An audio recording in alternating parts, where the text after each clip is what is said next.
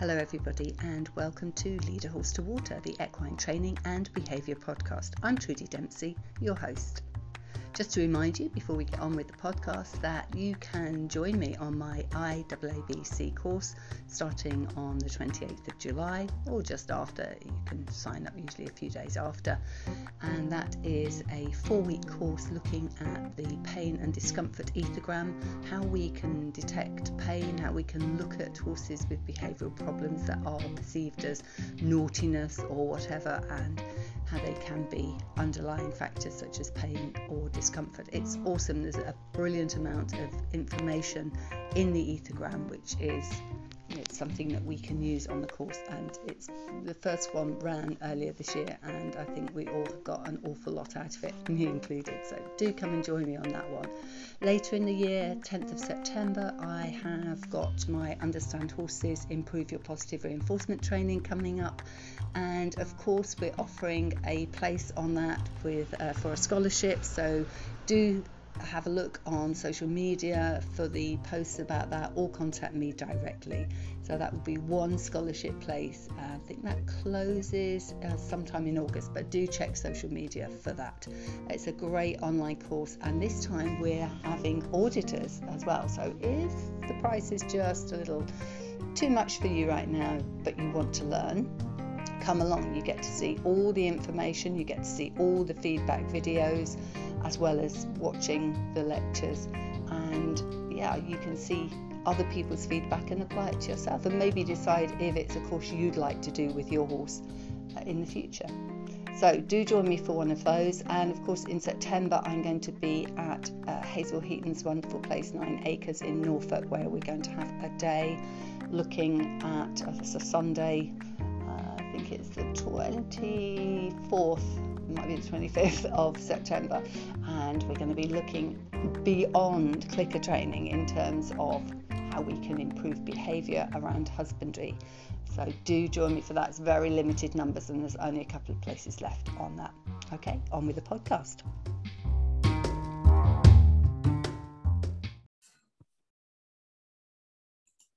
Hello, everybody. I've got Suze Sue Foster back on the podcast with me. Everybody likes Sue's ones. We'll probably have to put the adult content warning on this one because some of the F words might creep through. Uh, hi, Suze. Good to see you again. Hello, nice to see you. It's been a while. Yeah, it has. It has. Susie's been busy and it's been hot, and we haven't seen each other since Conquest at um, sort of mid June. So, yeah. um, and that was great fun. And that really, that's what we want to talk to you a little bit about today. We want to dig back into a couple of clinics that we've had or workshops over the uh, late spring, early summer. We had one in uh, May at Hazel Heaton's place in Norfolk, which, yeah, definitely is north of Sue's. Um, for that, but to get that joke, you'll have to uh, listen to the podcast or go back and find it. Um, and yeah, it was really interesting because we did the first day was professionals, wasn't it? And we had um, some charity uh, trainers, behaviorists there. We had um, um, vets. We had trainers. We had trainee behaviorists. So it was really great. And we also had our our own amazing Justine Harrison with us, uh, which was lovely. And she gave us a lunchtime talk on Lima in the middle of the day. And we also had, which was rather a treat for all the girls, especially the younger girls, uh, we had our wonderful Gabriel with us, didn't we?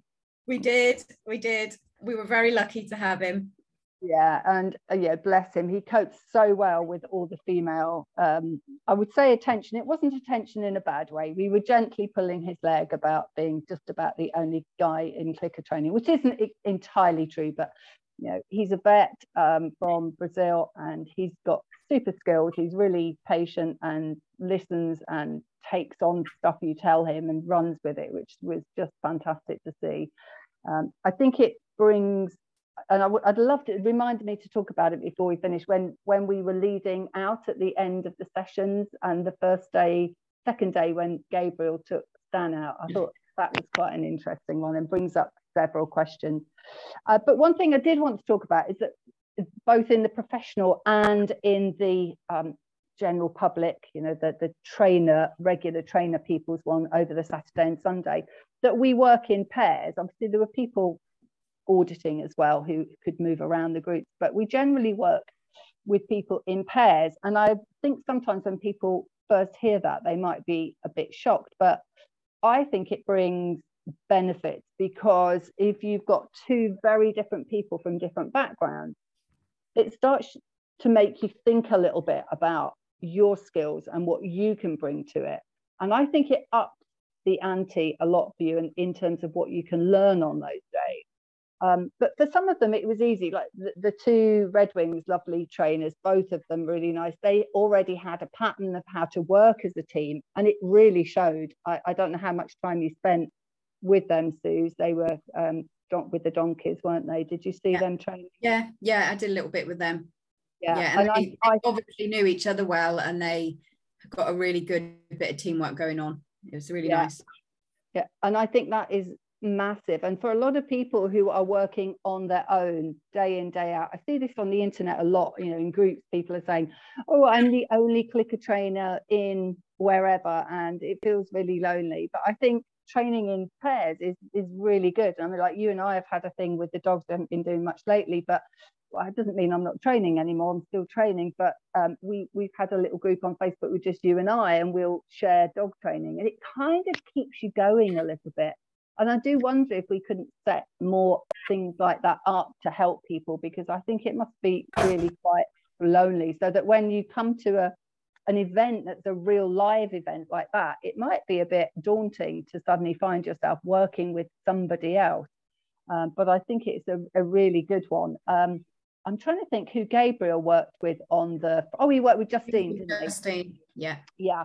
Um, so that was really nice because again, they already had a bit of a shorthand and they know how each other works because they've trained together online before in terms of uh, Gabriel being on Justine's courses. Um, and I think again that made that partnership work really well. But I think we, we also had um, with Harley, we had a vet and a trainer. And I think that worked really well as well. I think it was just uh, they bounced ideas off each other. Somebody has a strength maybe in planning, um, yeah, because that would be you and me. I'll write the plan and you do the training. It, it works.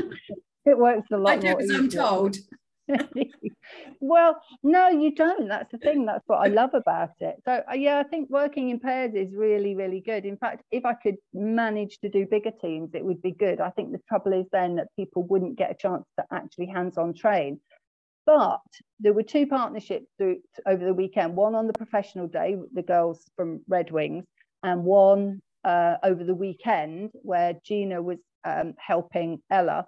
And totally unselfishly for majority of the time one trained and the other observed and gave feedback themselves which is so awesome and such a thing you know. We sort of want to be the star of the show but actually the animal learning should be the star of the show. So yeah anybody out there that's on their own training see if you can't get a friend or you know somebody even online to, to share your training with because it will absolutely help you. Just kicks you on and gets you going out there to do some training.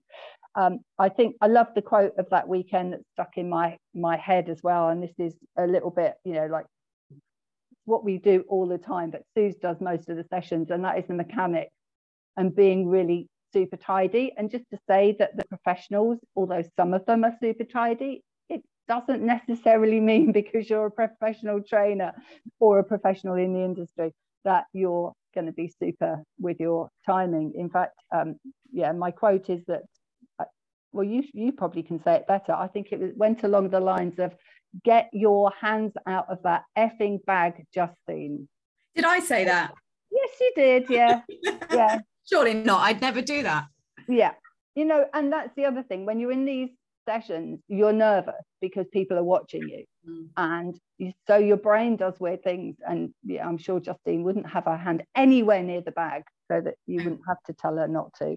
Um, but yeah, it, it happens. So, and, and you see it a lot when, when you're moving around groups, as I do, I move around the partner training partnerships and you see people dipping their hand in. And it's super important, guys, that you try not to because it, it is it breaks everything. It really literally breaks everything. Um, so one of the things that we trained in Norfolk was the hoops. We brought little hula hoops And for the professionals, we gave them a scenario kind of this pony has, and it, it very much took into account the real life horse that they were going to be training, but it was a made up scenario to help them.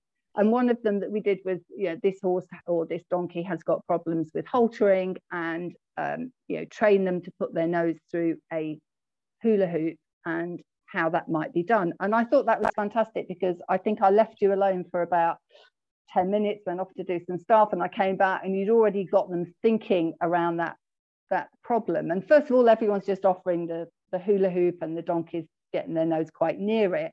But you came up with a, a great idea as well, didn't you? Do you want to tell us about the the hand targeting through the hula hoop to get them to line up into it kind of thing? So you're setting up the environment that it happens. Yeah, yeah. So we already knew the donkeys had the behaviour of at hand target. Um, so we might we use that the other side of the hoop. Well, I think we started without the hoop and then we introduced the hoop. So it's your favorite errorless learning. We want we want to use something that the horse, donkey, whatever already knows, and then make it that the animal is going to succeed. We want to make success nearly as um, you know, 100% likely to happen as possible. That's not always possible, obviously, but use what we've got already rather than just relying on the fact that the donkey might be interested in the hula hoop, because it might be, but they have a history of targeting. So I think we did find that both donkeys were quite happy to tar- nose target the hula hoop, but couldn't work out about putting the nose in the gap in the middle of the hula hoop yeah that's brilliant and th- i think the thing is as well when you write a shaping plan for that you're not you're thinking oh target some air in the middle of the hula hoop but i mm. mean a donkey doesn't see that so there's a lot that they're having to think about in terms of the context so they're going to do what their as you say what their reinforcement history tells them which is to actually touch the rim of the hula hoop so it was lovely to see people thinking out of the box a little bit like that. Uh, but also was what i love is I think it was Anna uh, was in the other donkey group doing it, but they didn't just immediately copy and do, oh yeah, we'll do that. They carried on because their donkey was less inclined to actually touch the hoop. So they carried on shaping the hoop, moving the hoop about so that he re- they really got that it was about the hoop. Um, so yeah, uh, the other thing. Don't copy what you see other people doing unless it really is relevant to your learner and your training at that time. I think in um, that scenario as well with the don well, you know, at a workshop, they don't know the learners. So they their handlers don't know the donkeys or the horses. So you kind of got to work out where your starting point is before you even think about bringing the hoop out. What yeah. can a donkey do already? Yeah, absolutely. That's isn't it? That's on the, the list of you know when you start thinking about training, what what can your learner do already? And if, if they're not yours, if you're going, especially if you're a, a trainer or a behaviorist going to see a client, you know, it's very easy to think, oh, I'm just going to go in and do a bit of targeting or some clicker training. But actually, that horse might do that behavior already, and you could just save yourself a lot of time by using that and just putting a proper cue on it rather than the one that, that you know probably exists already, which will be context based, environment based. Um, I think the other thing that I really just wanted was a couple of things on Norfolk that I wanted to hit on. One was our lovely Drea, who I know listens to the podcast. So shout out to Drea and thank you massively for all the support you give us uh, at our, our dues. And to her friend Alice, who came along as well, who picked it up so well. I hope she's still doing it because she's definitely um, like Drea a natural.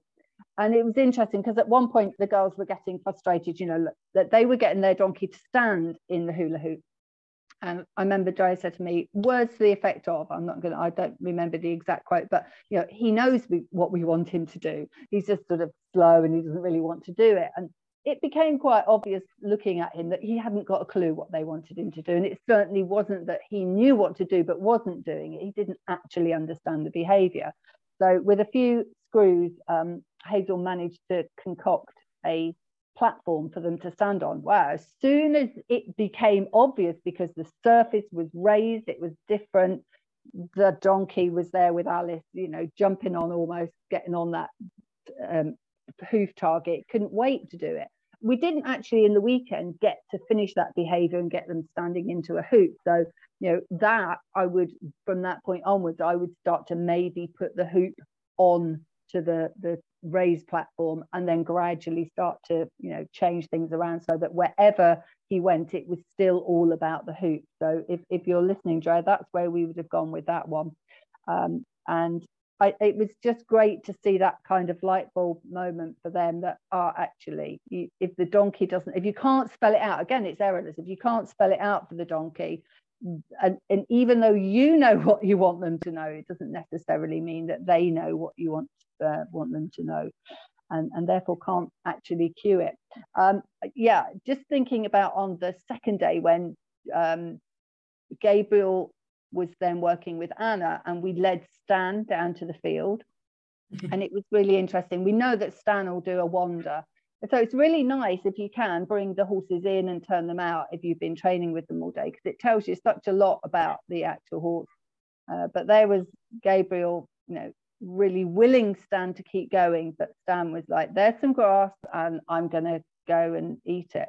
and then he took him up the hill a little bit and you know it's quite a lot wasn't it, it yeah, wasn't yeah quite a bit up the hill. There's a hill you had a giggle at gabriel's expense yeah, yeah which was a bit tough because you know when you're with a horse that you don't know and i think this also probably follows on although we talk about the conquest a little bit separately um, you know, you had a similar situation at Conquest where you're taking the learners all back out to the field and they're like, well, I've actually enjoyed where I am and I'd rather go here than there.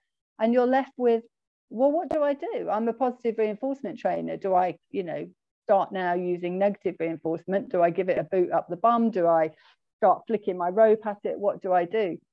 I think it was interesting on day one when Stan was led down, the lovely Amy, who is um, an intelligent horse trainer, I believe.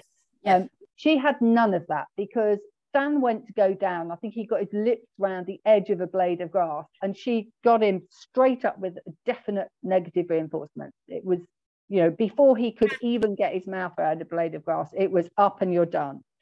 And you know, it's difficult because I want to say you can't do any of those things until your horse is beautifully trained with positive reinforcement. But we know that's not real life, is it? You know, you have to use sometimes with your own horse's negative reinforcement. I use negative reinforcement with my dogs. I mean, you know, so I, I don't want people to think it's like the bloody emperor's new clothes that, you know, what we do looks like magic, but really, when you look at it properly, it's not. When you unpeel it, he's actually, you know, got no clothes on at all.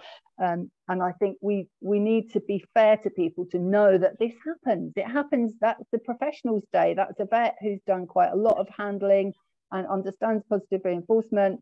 Um, and that horse will try it. He'll try it with anyone. So, what do we think? Do, is it okay to use a bit of negative reinforcement? Um, you know, where do we stand on that? Well, I think it's Okay. Honestly, honestly. So, so I'll be totally honest. I'm, this is as honest as I'm going to get.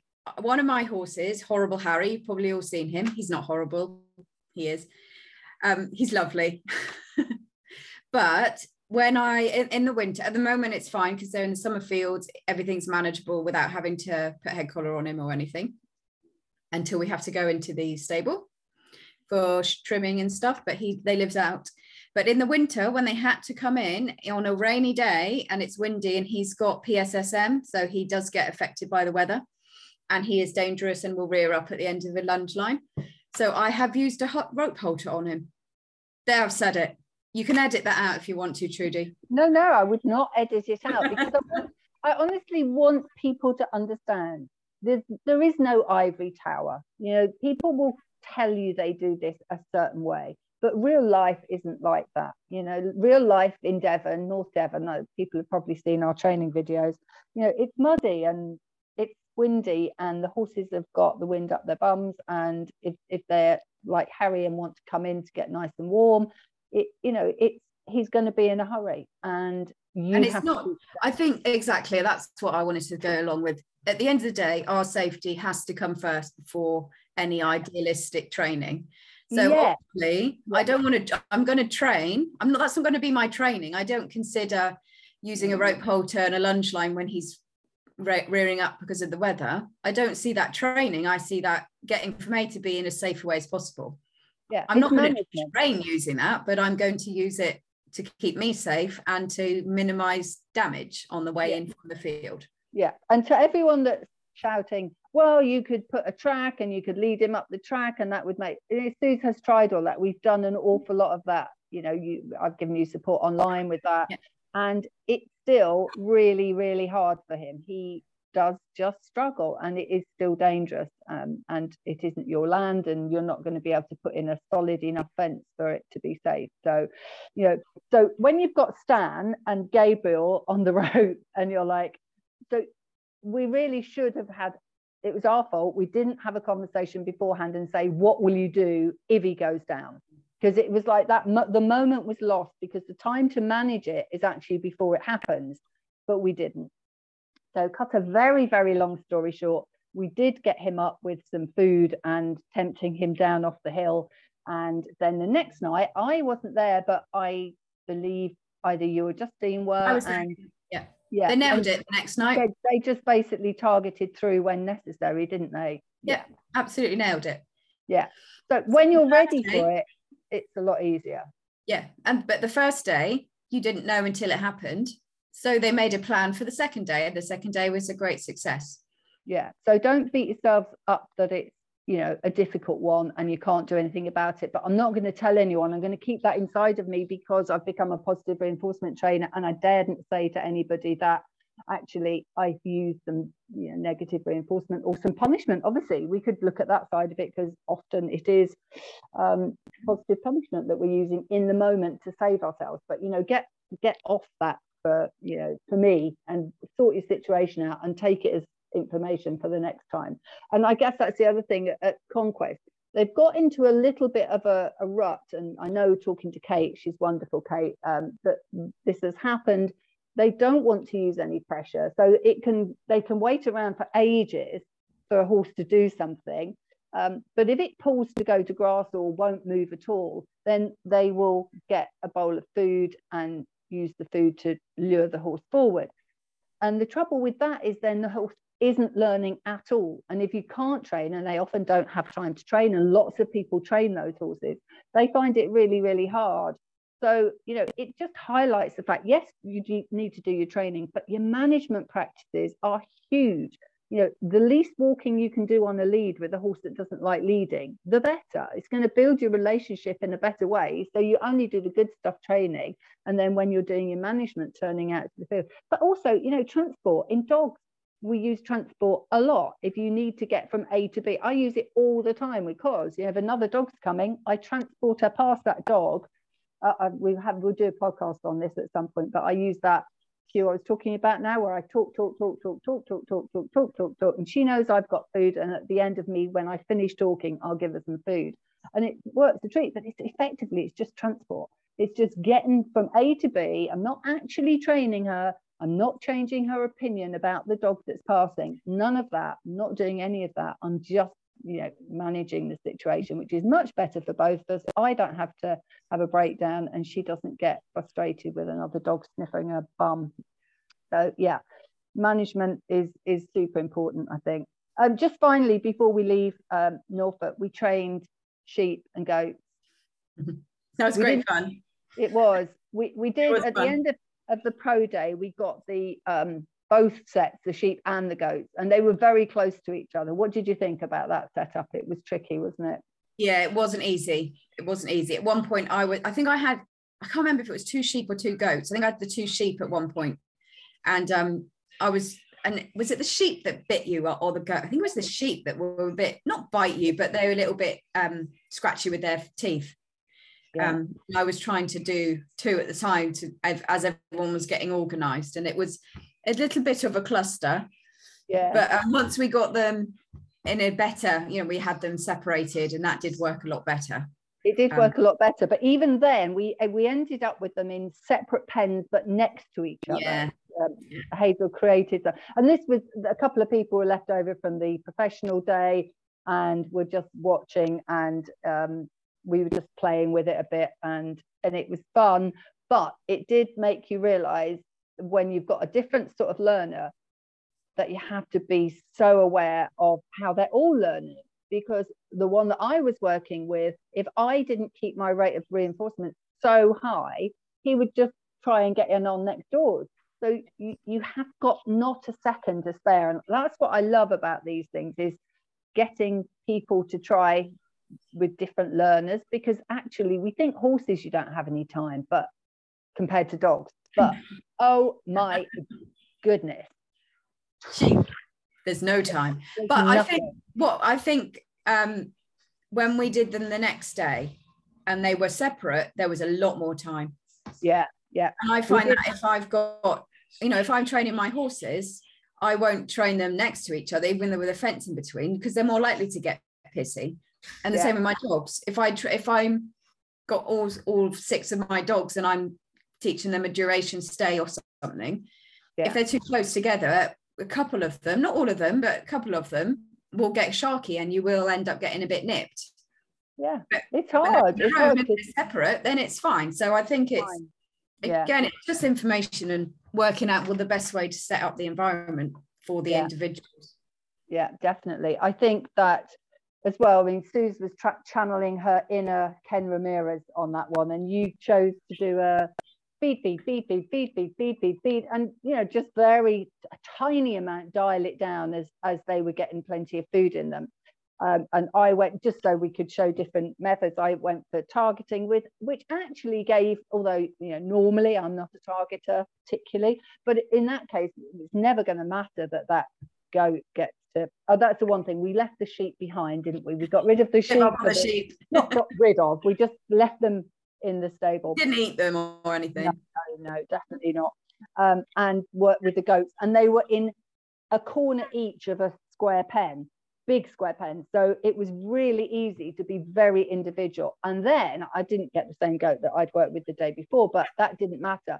Using a target and breaking it down really, really helped um, build some time. So I think a combination of the feed feed and then, you know, maybe giving them you know something to let them know that actually you can give me a behavior and get the food and that would help slow it down a lot. And a few people had to go and i think they were amazed at literally how quick you had to be. You don't get a second you literally as you take the target off the person that's been training the goat already you literally have to offer it again and start feeding. There's nothing absolutely no gaps at all. But it was really interesting and we'd, we'd like to go and do some more uh, multi-species stuff at hazels wouldn't we next year maybe? Yeah definitely. She's growing her animal band as we speak i'm sure. Goodness knows what she'll have next. Um, so yeah that i found that really interesting and also found when we went to conquest we did hens now, it was a little bit more difficult at the Conquest Centre because uh, we didn't get to play with them the day before or anything, um, which was tricky because poor old Kate was really poorly and she was going to set all that up and organise that for me, but she didn't get a chance to. So we ended up in, just to say, I mean, the facilities at Hazels are wondrous and it's great to be able to go and do this in places, but Conquest, that centre is just amazing. And shout out to anyone who wants to get involved and volunteer. It's a super place to go and lovely staff members and just brilliant facilities. Uh, so we were in a, a, a, yurt with the with the hens and first of all the people that have done training with the hens before just sort of chucked three or four in at the same time and we were very quickly no no this is not going to work you have to have a hen um, and then you have to build the reinforcement routine so i think it was eye-opening in that you need to set up really well to do these things. Chickens are brilliant learners, uh, but there was just quite a lot going on in a, in that enclosed environment, and the other hens being around, and that. So yeah, a bit like with the goats and sheep. I think the more we do it, the better we'll get at setting those environments up, and we'll be able to give centres, you know, a list of things that they need to do with the birds or or the animals beforehand. Um, but they seem to really enjoy it, all of the animals. So that's well, who wouldn't? They're just getting lots of food, aren't they? Uh, so at the Conquest Centre, just to you know finish off talking about the the training we've done recently, it was all about reinforcement routines and mechanics. Of course, Suze does a great mechanics little um, interactive section, don't you? So everybody gets to really have a, a warm up together. And what I found was interesting, tell us a little bit, remind us about the practicing the click on the bouncy ball and then using tongue click or a word. That was I found that quite interesting. Yeah, so we did um we bounced a ball and everyone had to click at certain points in the trajectory. Is that the word? It is, Sue. That's impressive. yeah. yeah. Big word when it's so hot. Um, so we started, everyone had a clicker and they were clicking, say, let's say at the top of the bounce. When the ball got to the highest point, everyone was clicking. And then we decided to see if there was a difference between a click, a tongue click, and a word, a marker word. Um, and I think we decided there wasn't much in it. Although I would say that the clicker was the most distinct sound.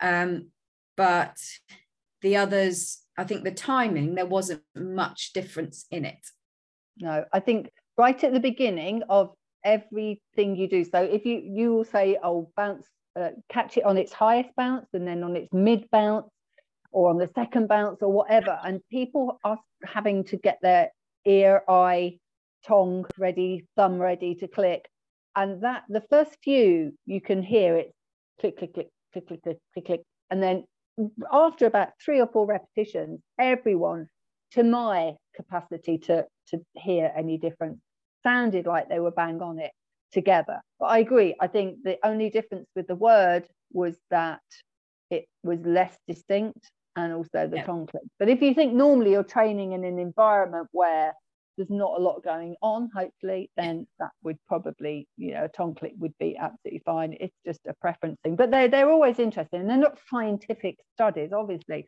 um, but it's just really interesting to see with a group of people. And they're great icebreakers. So if any of you are trying to get your friends interested in this, they're, they're great fun things to do.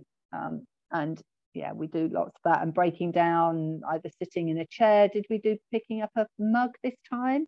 Can't remember no, what we, did. did we did get an out of a chair.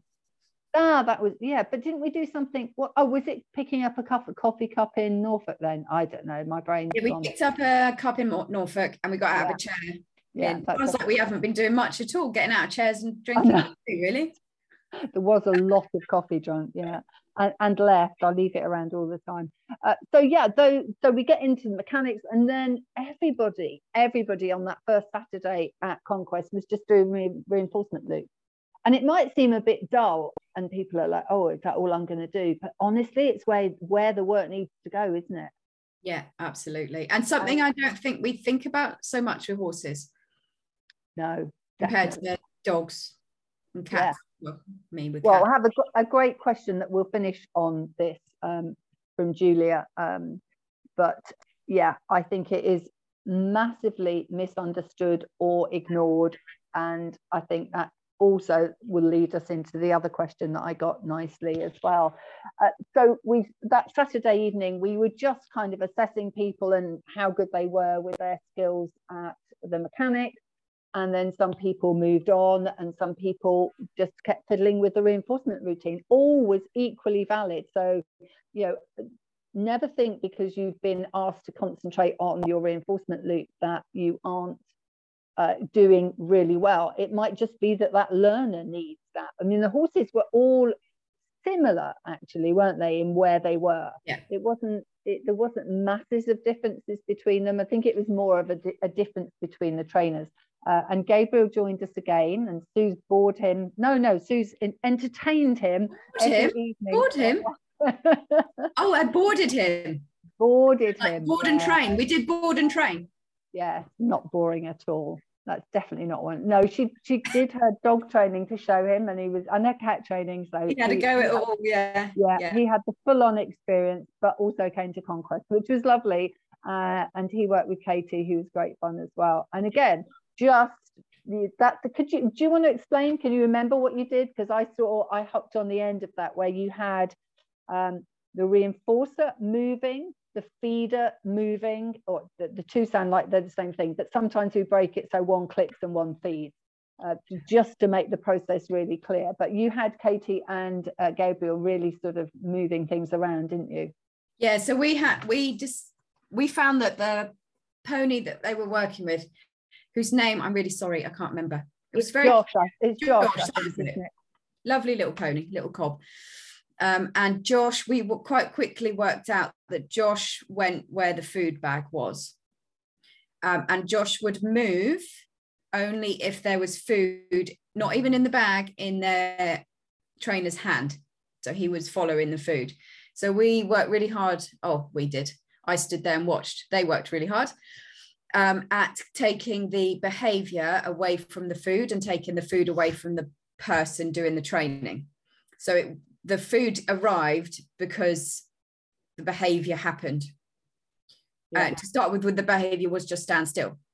So we taught the reinforcement loop that when he's standing still, he got a click, and then the food arrived from whoever wasn't clicking. And the food was in the middle or behind them, I can't quite remember, on the floor. So that no one was wearing food. Yeah. So the, the feeder, when they heard, so the feeder had a cue, the click, the cue for the feeder was the click.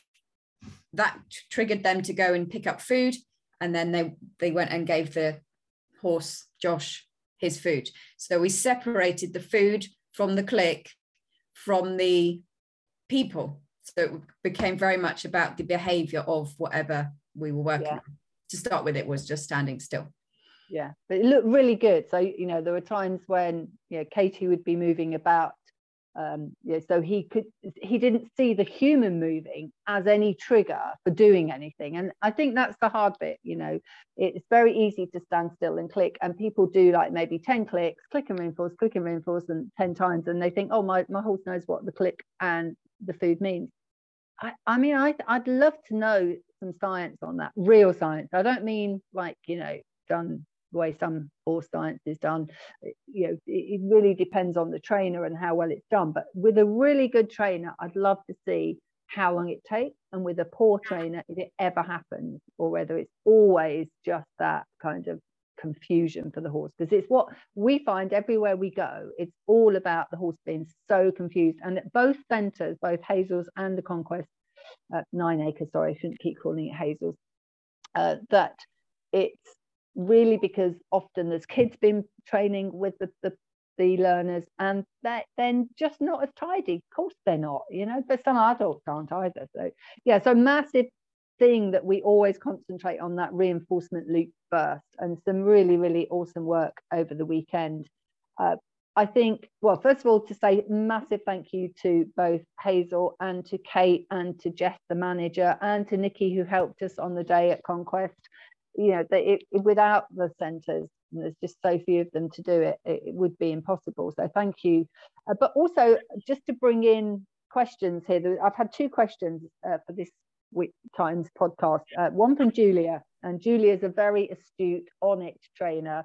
Uh, she's very much into the geeky side of how it all works and, and she wanted to know um, you know what we thought about the crossover between dog training she's been doing a bit of dog training recently quite a lot i think uh, with her dog a young dog and the crossover between that and things like uh, location specific markers. Well first of all we'd talk about what a location specific marker is but how she could use that with her sensitive boy. And you know i think it's a, it's a tricky one. First of all a location specific marker. When we're talking about the reinforcement loop um, we are talking about information for the learner, whether that's a dog, a cat, a horse. And what we give in that loop of reinforcement is information about how the reinforcement will be delivered. And normally people click and feed, click and feed, click, feed to the mouth. Sometimes people will click and feed to a bucket. Um, some people will click while the horse is still walking, we'll feed it while it's walk, they're walking. Other people like the horse to stop. That would be more information about it. But that's your location specific marker. I, I'm not a fan of that title. I tend to think in reinforcement loops and thinking or reinforcement routines really, and having you know a good reinforcement routine. Now I know we're quite different on this with our dogs because you tend to stick to a clip for all of your reinforcement loops and it's the behavior your behavior after the click that tells the dog the information it needs to know about how to get the food and yeah. interestingly that happened also when i was watching i'm going to have to look up her name i think she's a scandinavian trainer beautiful trainer i, I know it's coming to me peterson oh what's her first name can't remember i'll try and think um, and she use, only uses a click Oh, I think I watched. She did a thing on lemonade. Yeah. I think I watched that. Katya, Katya Peterson. That's it. Yes, yes. Yeah. Fantastic trainer. Yeah. yeah. And super, super calm trainer. And she says that after two, maybe two repetitions of the reinforcement routine, the dog will know how the food's coming. So she doesn't feel she needs to have specific markers. But if you then look at somebody like uh, Hannah Branigan, um, Nicole Wiebusch, not sure whether I'm saying that right, Nicole, sorry if I'm not, um, but they are super, super trainers, but doing it differently. Again, what they are using specific markers that tell the dog the information. So instead of a click, it's a different mark that tells them. Um, so uh, I think I use some similar ones because I've obviously picked that up from training with different people. And I use a good for straight to the mouth, and I use a click for throwing food. I've got other ones as well. But yeah, you but you don't, do you, Susan? What, what do you see any benefits either way? And I do, I, I do and I don't. I would use good for foods coming to your mouth. Um, I'm just thinking more now towards the click is for if I'm working on precision um, or if I'm shaping a new behavior. But I would I, I'm, I would say I click less now than I ever have done. I use the clicker less now. I quite often just chuck food at them. Often I'm I am working with more than one dog. Mm. Um, so the click, unless it's very specifically, I've got dogs waiting on the sidelines and one I'm training, I, that's fine. I can use a clicker then. Um, but if I'm kind of training two or three dogs at a time, I'm not going to use a clicker then. I would just use my hand going towards the dog or their name. Often their name is a marker if I'm mm. working multiple dogs. The thing is that they will find a marker whether yeah, you yeah. offer one, whether you choose to have one. And the reason we do all the good mechanics stuff is so that your marker is your marker rather than if you have your hand over the bag, your hand going into the bag becomes the marker rather than whatever, yeah. whether you're using a click. And I think people at the beginning find that really hard to get to grips with. I I personally with horses am more like you are with the dogs. So I would normally use my click and then follow it with information. So if I click and walk towards somewhere and I carry on walking, I'll drop food in a bucket or drop food on the floor. So my my horse then sees the fact that oh, I got it right. So the mo- moment was marked. But I'm not going to do that on day one. I'm not going to click and walk for 10 meters and throw food on the floor because I'm going to have a really antsy, pissed off horse.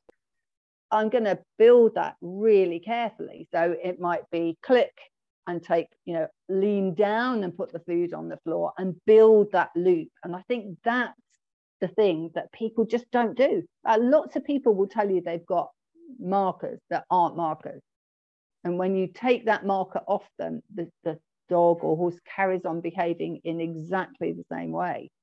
And we I did have- they're very good at picking up. I do a lot, like you were saying, when I click, what I do after, and that's for dogs and horses and the cats. What I do after, they, you know, I might move my hand as though I'm going to toss the treat. They very quickly work out: Am I going to toss the treat? Am I going to bring it to them? Am I going to draw them towards me with it? With the more so with the dogs, obviously, but with the horses, they quickly work out if you click and your legs move, they need to go where that to the next bucket. Yeah. Absolutely. Yeah. You wouldn't put the bucket the other end of the field to start with. You put the bucket right in front of the horse to start with. Yeah. I think for me as well, it's what do you want the behavior that follows to look like? So, for instance, with the dogs, if I'm using a click, it's because I want oh, loads of energy and buzz in the following, uh, in all of the, that bit of the training I'm doing, because I rarely use a clicker. So maybe in heel work, when I'm trying to get really, you know, on it and much more enthusiasm, I might use a click because that puts a lot more movement into it and I'm going to get her really sort of almost bouncing, ready to go. I don't want a big horse bouncing, ready to go.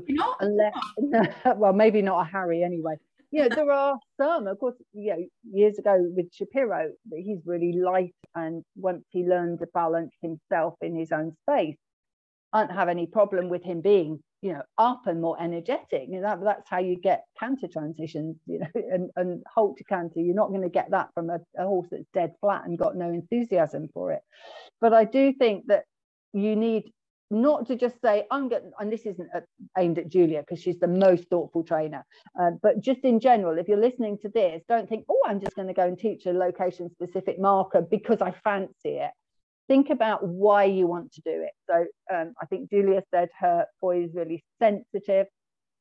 So for me, it's anchoring that reinforcement routine, making it so strong. So in that case, I might actually give it a different marker so that he really knows he's not, if he's super sensitive, when she clicks and then he doesn't get what he expects, it might be more stressful for him and it might be more um, you know worrying and him become upset by the whole process. And that's not what you want obviously with your learner so i think it's you know we often say it depends but it does depend. It really depends on your learner. And i think if your learner is really sensitive and like shadow i mean shadow is super sensitive if you get it wrong and he knows that he's got it wrong. It's hard, and it's hard not to show that. I mean, that's another perfect place, isn't it? Oh, we're all perfect. None of us show our feelings, but of course you do. And the training goes wrong, and you show your feelings, and your animal goes, oh dear, no, what you know. So I think, yeah, if the horse is sensitive, Julia, personally, I might separate out. But I'd like to think if he's sensitive, are you wanting to train him in a relaxed, calm way? in which case that would be my choice. I wouldn't be going, oh, let's go to the box, get the sweeties, like I might with a dog. I'm going to be, how slow can we walk over to this bucket and drop the food in it? Or, you know, can I feed on the floor because it's going to lower his head and get him interested in something for a minute? Or is that going to terrify him because he's got his head down and if something moves, he's going to go, oh my God.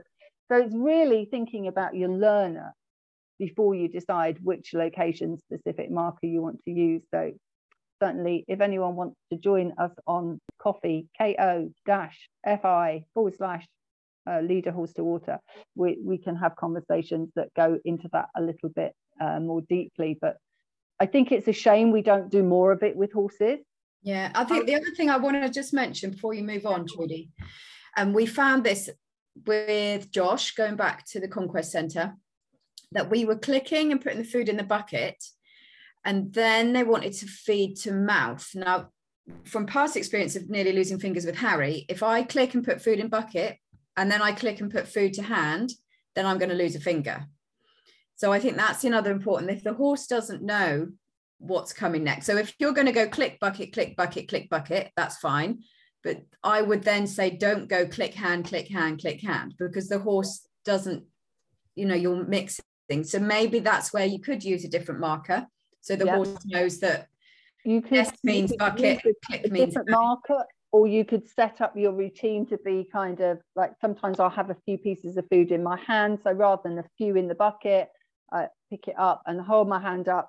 And as and when I get to the horse, make it clear that I've got food in one hand, I'm going to take it out with the other, and therefore it's coming to your mouth. Or you could do a fist turn, you know, that that the yeah. sort of safe food eating from the fist but I think it's really, really, yeah, important. That's that's great, and that would be really difficult if Julia's boy is sensitive because yeah. he's going to feel it, it comes back to the errorless learning. If your horse doesn't know what to expect, then it's a bit of a shock to begin with. But after three or four repetitions, it knows, and then you change it. It's like we have the discussion regularly about you know whether you have several different values of reinforcer in your bag. You know, personally, I don't but you know I, I understand why people do this idea of jackpots and stuff which again is a whole other we'll have a podcast on that at some point um, so yeah i think it's a really interesting one julia and i think the difference for me between dogs and horses is well there are a lot of differences but first of all we spend such a lot of time with our dogs don't we mm-hmm. sadly too much sometimes yeah. And you know, I might do a tiny, tiny bit of training when I'm walking the dog. I might do a tiny bit getting in and out of the car, which might just be practicing a weight cue. You know, so there's loads of stuff I'm going to be doing with my dog um, all the time. But people don't do that with their horses, and I think it's that's part of the problem is that mm. they they go and they're so geared up for their training that the trainer themselves is already kind of like desperate for it to happen. They've got not a great plan and they don't really know where that behavior is going to go in the future which i think is really difficult for, for the horse and for the trainer really difficult.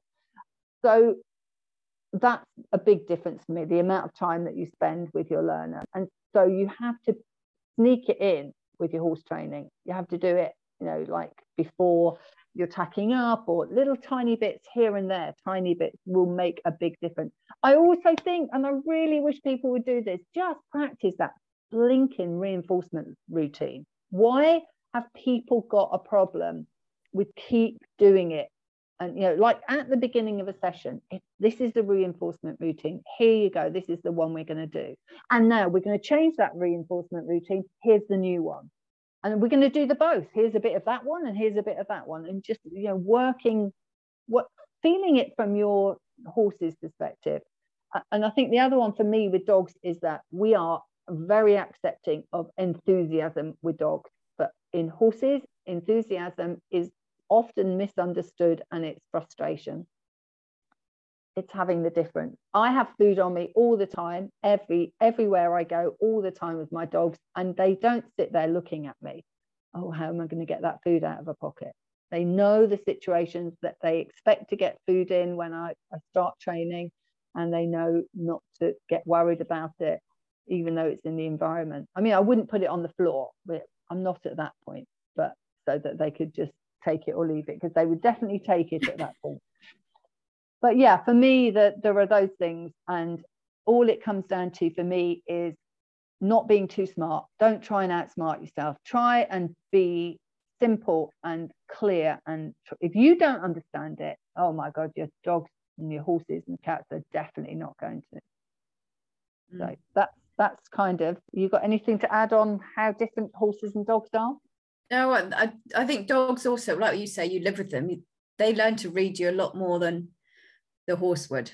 So quite often dogs, they'll follow your finger if you tell them to, you know, move over so out the way or whatever. That's what dogs do because they've been, you know, they've been living with us in the family for however many thousands of years, whereas horses are more recently domesticated and also don't live in the household. They don't have that same closeness. Is that the word?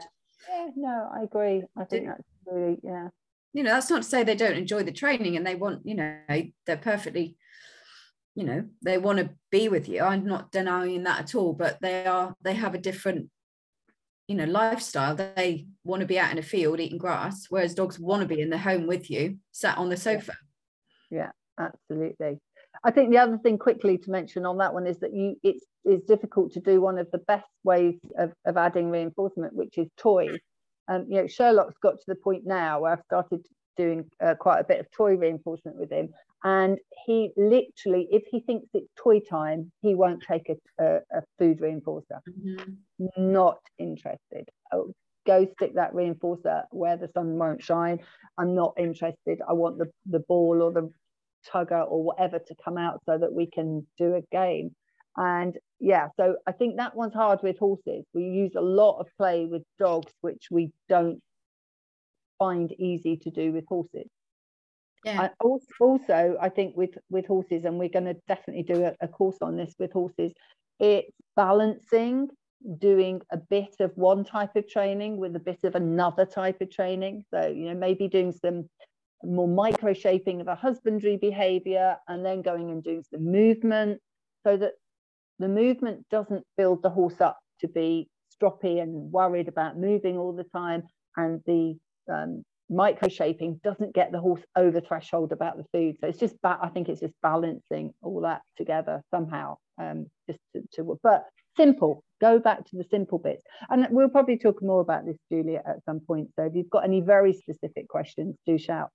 Uh, let's just end very quickly and it will be a quick one. Uh, somebody asked me at, one of the um, weekends, if positive reinforcement is done so badly as it seems to be sometimes, and I'll be honest, I don't see that much that I like on social media. I see it done quite poorly by some, you know, some people. some lovely trainers out there as well, though, some fabulous trainers.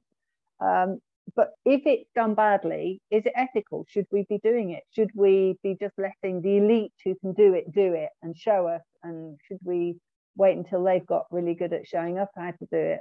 It's a difficult one, isn't it? That's such a tough question.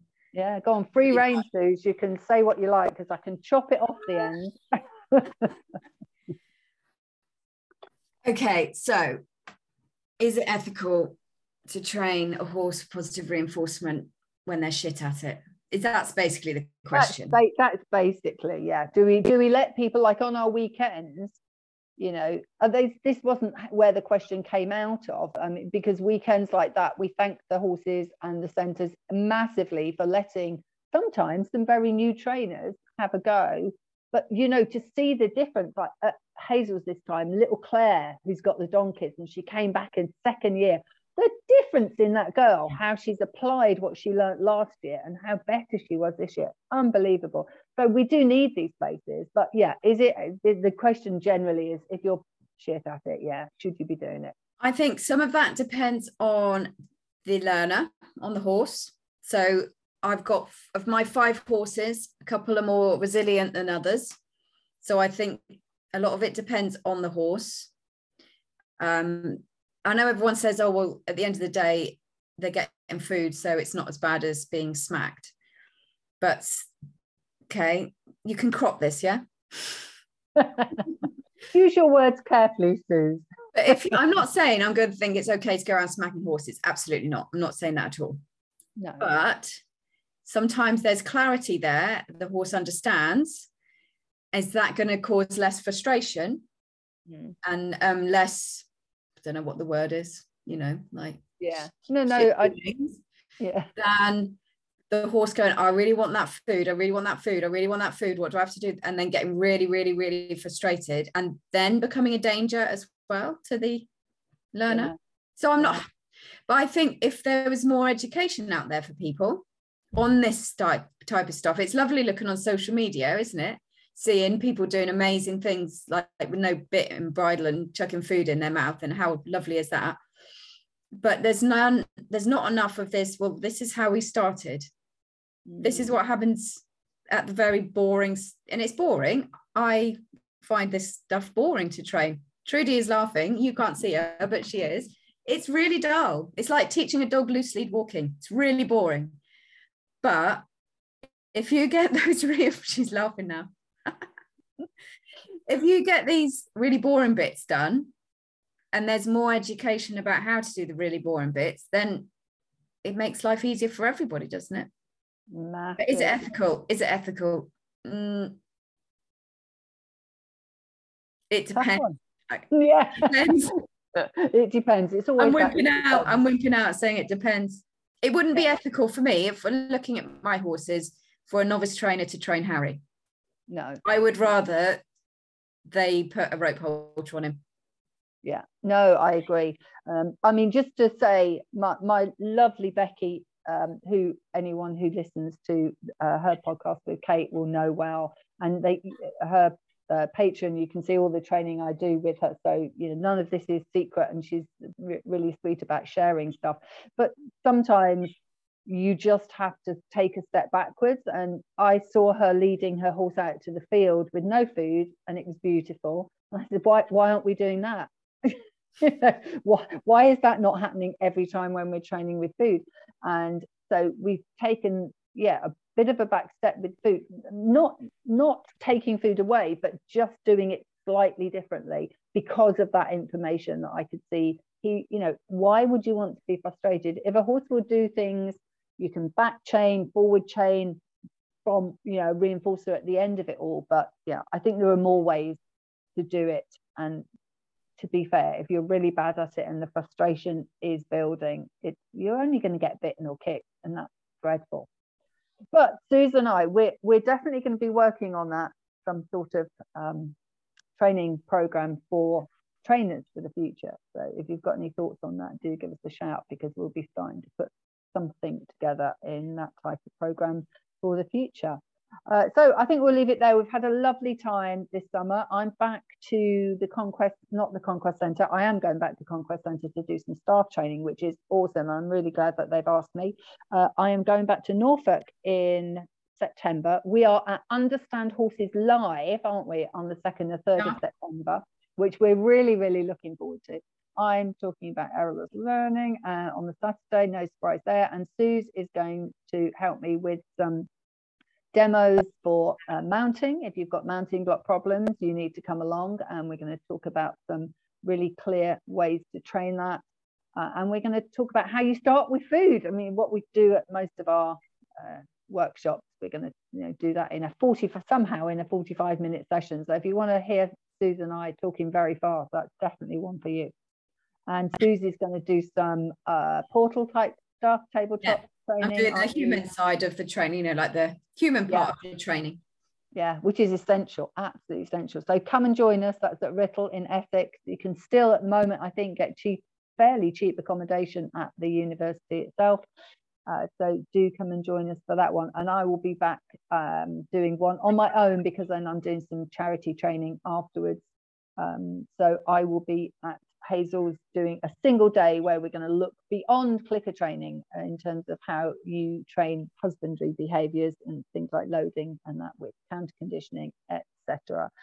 So thanks for joining me, Suze. As always, it's good to have a natter and we could do it for hours. I've gone on way longer than I planned to, sorry.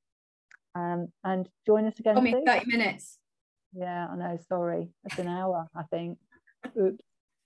Oh well, it was fun. Always is. See you all again soon. Thanks for joining us. Bye. Bye.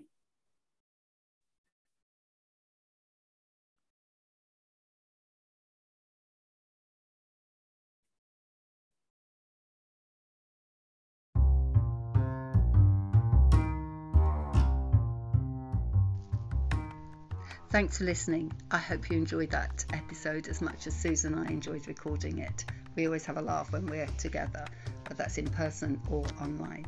Don't forget you can catch up with Suze on social media. I'll put all her links into the show notes. She has um, a lovely new uh, dog training website with her partner uh, Zara, and that's Taka Dogs. And of course, you can get in person or online training dogs, cats, horses uh, with Suze. And just to mention again, Ko-fi, ko-fi.com forward slash lead a horse to water, or one word. If you want to join Trudy's training, it's £10 a month. And for that, I'm likely to be posting pretty much daily, just random thoughts and maybe vid- voiceover videos of some of my students' work, some of my past work, and some of my current dog training, uh, actual live training, you know, when I'm out walking them or maybe at home, and things like rally that I'm going to be doing with cars. So if you want to join me, sign up at Ko-fi. I really, really appreciate anyone that's supporting the podcast. So come and join us in the community there. Hope we'll have you listening to another episode very soon. All the best.